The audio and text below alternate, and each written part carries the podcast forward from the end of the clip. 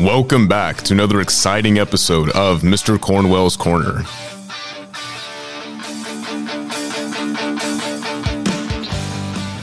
Hey, hey, hey, Mr. Cornwell here. Welcome back to the corner. On today's exciting episode, we are going to be discussing the Articles of Confederation.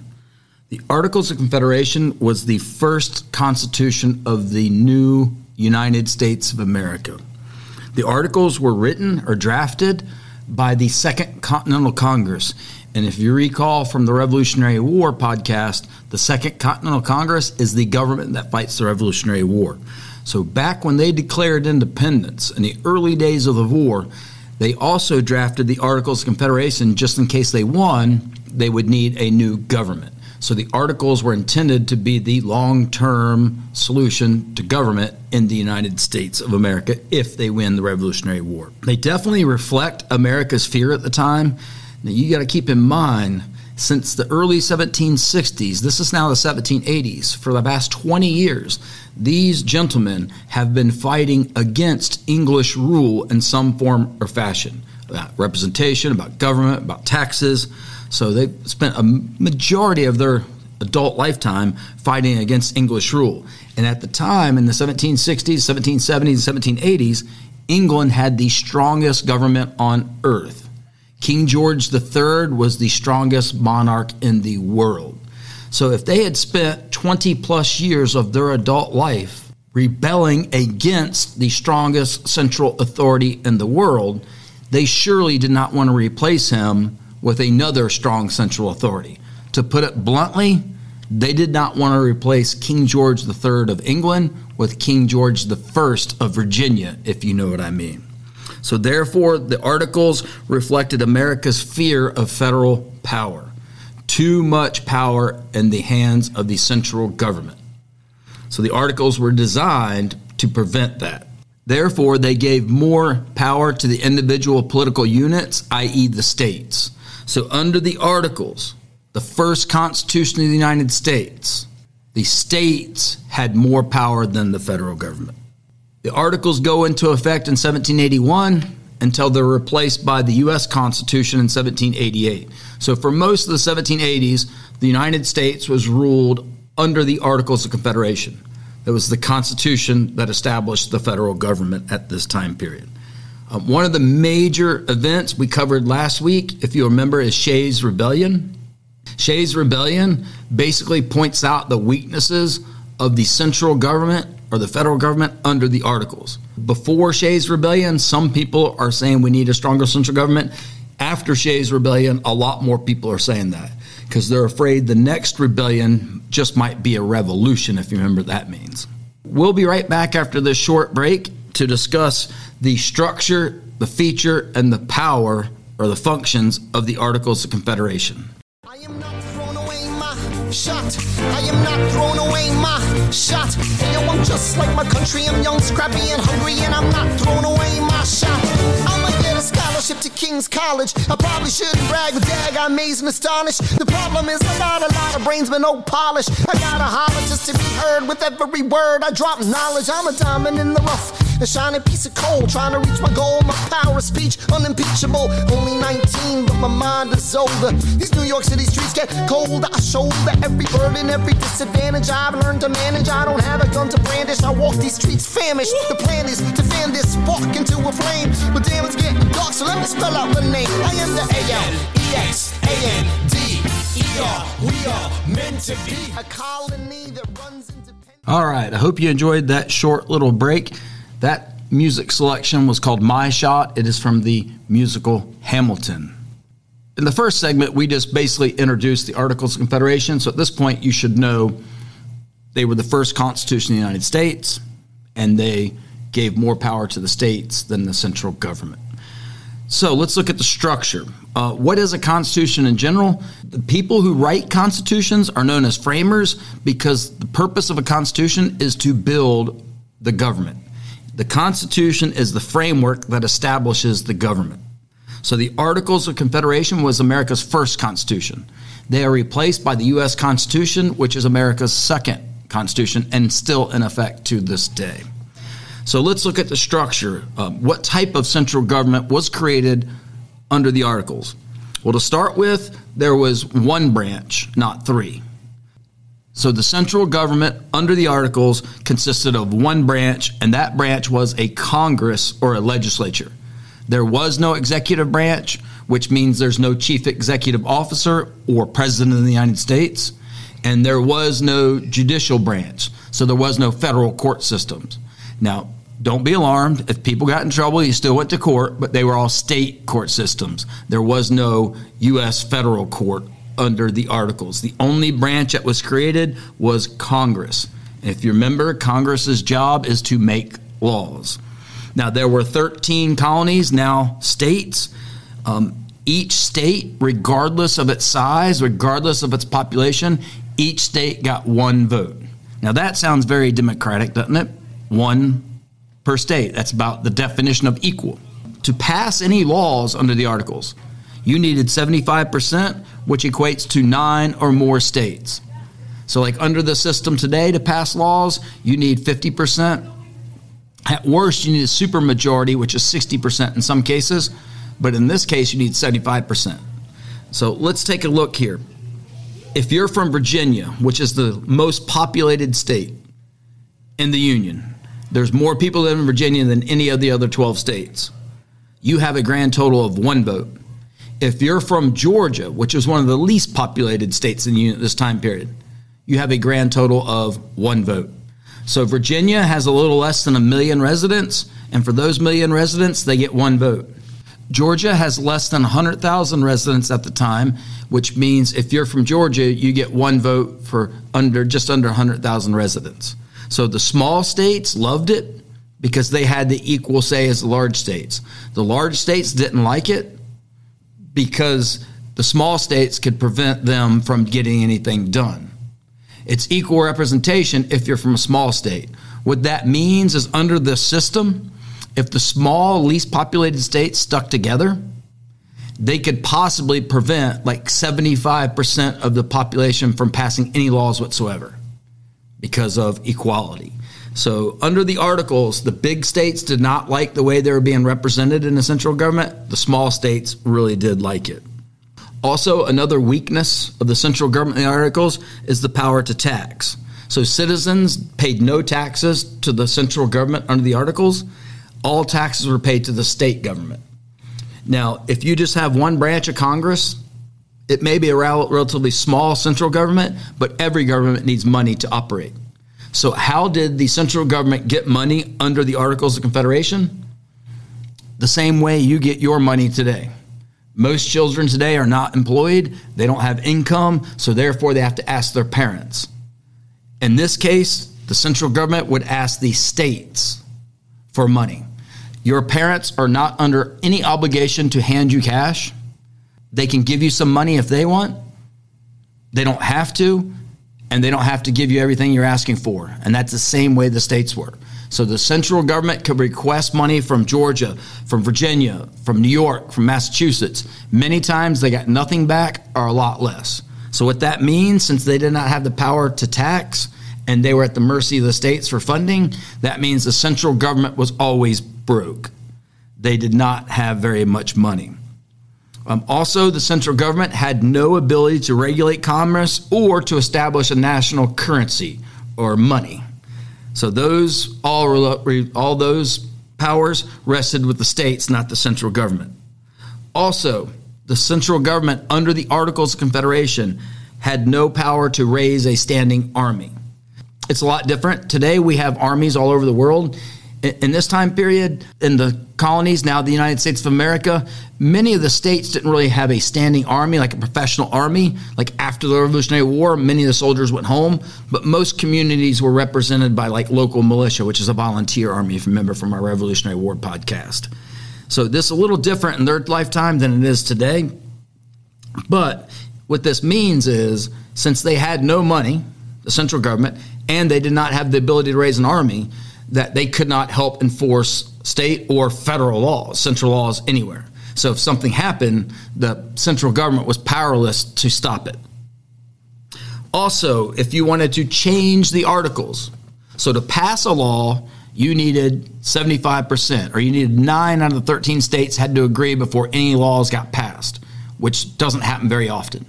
To change the articles themselves, you needed a unanimous agreement. In other words, 100%. So if 12 states wanted to change the articles and one state did not, if Rhode Island said no, one of the smaller states, then there was no changes. So what that generally means is the central government under the articles was very weak, very ineffective, hard to pass laws, never changed the articles themselves, was always broke and had no army. The best way to think about it is think it like this the 13 states were actually independent countries that agree to stick together for mutual defense. That's much more of a representation of the U.S. government under the Articles of Confederation. Now, what happens if you remember from the Constitution podcast? The Shays Rebellion scares people and it proves how weak the central government really is. So what the Shays Rebellion leads to eventually is to a meeting to revise the articles, and they wind up changing them. We now call that meeting the Constitutional Convention. So that takes place in 1787, and it's ratified in 1788. So when we come back for our last segment, we will wrap up the Articles of Confederation. Enjoy this short commercial break. How does a bastard, orphan, Son of a whore, go on and on, grow into more of a phenomenon. Watch this obnoxious, arrogant, loudmouth bother. Be seated at the right hand of the Father. Washington hires Hamilton right on sight. But Hamilton still wants to fight, not right. Now, Hamilton's skill with the quill is undeniable, but what do we have in common? We're reliable with the ladies. There are so many to deflower. Ladies. Looks, proximity to power. Ladies. They delighted and distracted. And Martha Washington named her feral tomcat after him. That's true. All right, Mr. Cornwell's back here for the wrap up of the Articles of Confederation. I hope you enjoyed that little ditty. That was A Winter's Ball from the musical Hamilton. So, to wrap up, the Articles of Confederation is the first Constitution of the United States. They were written by the Second Continental Congress back in the early days of the Revolutionary War. They created a weak central government with the states holding most of the power. They were weak and ineffective and eventually were replaced in 1788 with the U.S. Constitution. Let's take a look here. The last thing I want to talk about is General George Washington's role in this whole process. So, if we go all the way back to the Revolution podcast, you should recall George Washington wins independence from Great Britain through war. He's the general that gets it done. So, when the Treaty of Paris is signed in 1783 in September, word comes back to the colonies, now the United States of America, that peace is achieved and the war is over. Washington and his officers go home. So when word gets back to Europe that George Washington, a citizen farmer from Virginia, left his farm, led a army against the English government for eight consecutive years, and at the end of that war is successful and then walks away from power and goes back goes back to his farm. Um, that's unbelievable. Up until that point, in Europe, was run by king or queens, and if there was a dictator, if anybody had seized power through war, they remained in power until they were either overthrown or died. This tale of Washington winning power from Great Britain and then willingly walk away. The last person to do this goes way back to ancient Rome, a gentleman farmer by the name of Cincinnatus, which is where we get our name Cincinnati, the city of Cincinnati, from. And stop me when this sounds familiar. He is a citizen's farmer that is called to the head of the army when it's threatened, successfully leads it, and then after the war goes back home instead of making himself the Caesar or king or whatever you want to call it. Washington walks away from power at the end of the Revolutionary War which is unbelievable in the rest of the world. They just can't believe this is true because this has never happened before in their in modern history. And then once the articles go into effect, there is no president. There's just a Congress. And the common opinion in Europe is things are going so bad in the colonies now, the United States in the 1780s. The central government is in debt from the Revolutionary War. State governments are in debt, and individual citizens are in debt to Europe for the Revolutionary War. The economy's in the tank. Politically, nothing's getting done. It seems to be chaos, mass chaos in the United States. Most people in Europe in the 1780s believe it's only a matter of time before the colonies come begging King George III to let them back into the British Empire. If the articles stay in effect, the United States is most likely going to break up. The, the government is a central government is just not working at all. So when they have a meeting, the purpose of the Constitutional Convention at first is to discuss strengthening the articles. So when they convene a meeting, they get the old band back together in Philadelphia. 12 years after the Declaration of Independence, they get most of the old band members back together and go back to Philadelphia to strengthen the articles. Uh, the one person who must be at this meeting to make it legitimate is George Washington. Both sides, those that want a much stronger central government, they're known as the Federalist, and those that want a stronger central government, but not too strong of a central government, those are anti Federalist. Both sides, all of those people trust George Washington. So he must not only be at this meeting, he must preside over it, president of the Constitutional Convention. So he left power in 83. This is now 87. Four years later, they go back to Mount Vernon, get Washington off of his farm at Mount Vernon, and bring him back to Philadelphia for this meeting. And then, after this meeting is over, the Constitution still does not replace the Articles until the states approve it. So Washington leaves the meeting in Philadelphia in 88, goes back to Mount Vernon in Virginia, his farm, and retires a second time while the states decide whether to pass the new Constitution or not. Finally, the new Constitution is ratified, and the office of presidency must be George Washington. It was created for him. Keep in mind, the biggest fear they have is giving one person or a small group of people too much central power. Washington is the one person that all sides trust, and he's earned that trust because he's willingly walked away from power twice already by this time. It's the reason why he's inaugurated in the first as the first president of the United States on April 30th, 1789, is because Washington has shown the ability to not want too much power. Now, at the end of his first term, he wants to retire. Uh, by this point, at 1792. George Washington has been in service to his country since the French and Indian War of the 1750s, 40 years, most of almost entire adult life. He is tired and he is ready to retire. He don't know how much time he's got left, but he would like to go back to Mount Vernon. Well, his friends on both sides, the Federalists and Anti-Federalists, approach him again and they say, Sir, if you retire now, the country, the government won't survive without you. And to the people that fought it, the revolution, to the people that instituted the government, they still looked at the early government as part of the revolution. In other words, without Washington, the revolution will fail. And he didn't want, want that to happen, taking 40 years of his adult life and then have it turn out and fail at the end of his life. So at the end of his first term, they convince him to stay for a second term. So Washington serves two terms as president of the United States. Now, at the end of his, towards the end of his second term, they try to convince him to come back for a third term. But at this point, Washington's had it. He is, at this point, 65 years old. He's been in service to his country since he was 22 years old during the French and Indian War. He is worn out. He is tired. He does not like the political game. He much prefers army life over politics and there is no way on earth Washington's come back for a third term. Now, as fate would have it, one of the best things Washington ever did for this country was leaving after two terms. The reason for that is if Washington would have stayed for his third term, we now know Washington dies at 67 years old. So if Washington, instead of retiring after two terms, would have came back for a third term, he would have died in office. So from George Washington all the way down to Franklin Delano Roosevelt in 1940.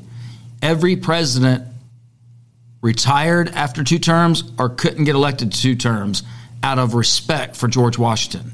There was no term limits in the Constitution to the presidency of the United States from Washington all the way up until 1951. Congress takes Washington's two term limit, the tradition, and makes it the law of the 22nd Amendment.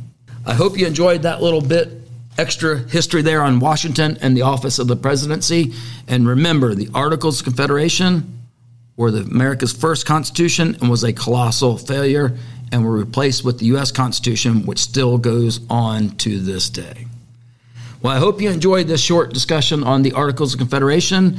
And this is Mr. Cornwell signing off, and I'll see you next time around the corner. Thank you for listening to another exciting episode of Mr. Cornwell's Corner. Be sure to hit that like button, subscribe, and ring that bell so you never miss another episode. See you next time. I am Blaine Jaffe, the voice of the intro and exit for Mr. Cornwell's Corner. Thank you for listening.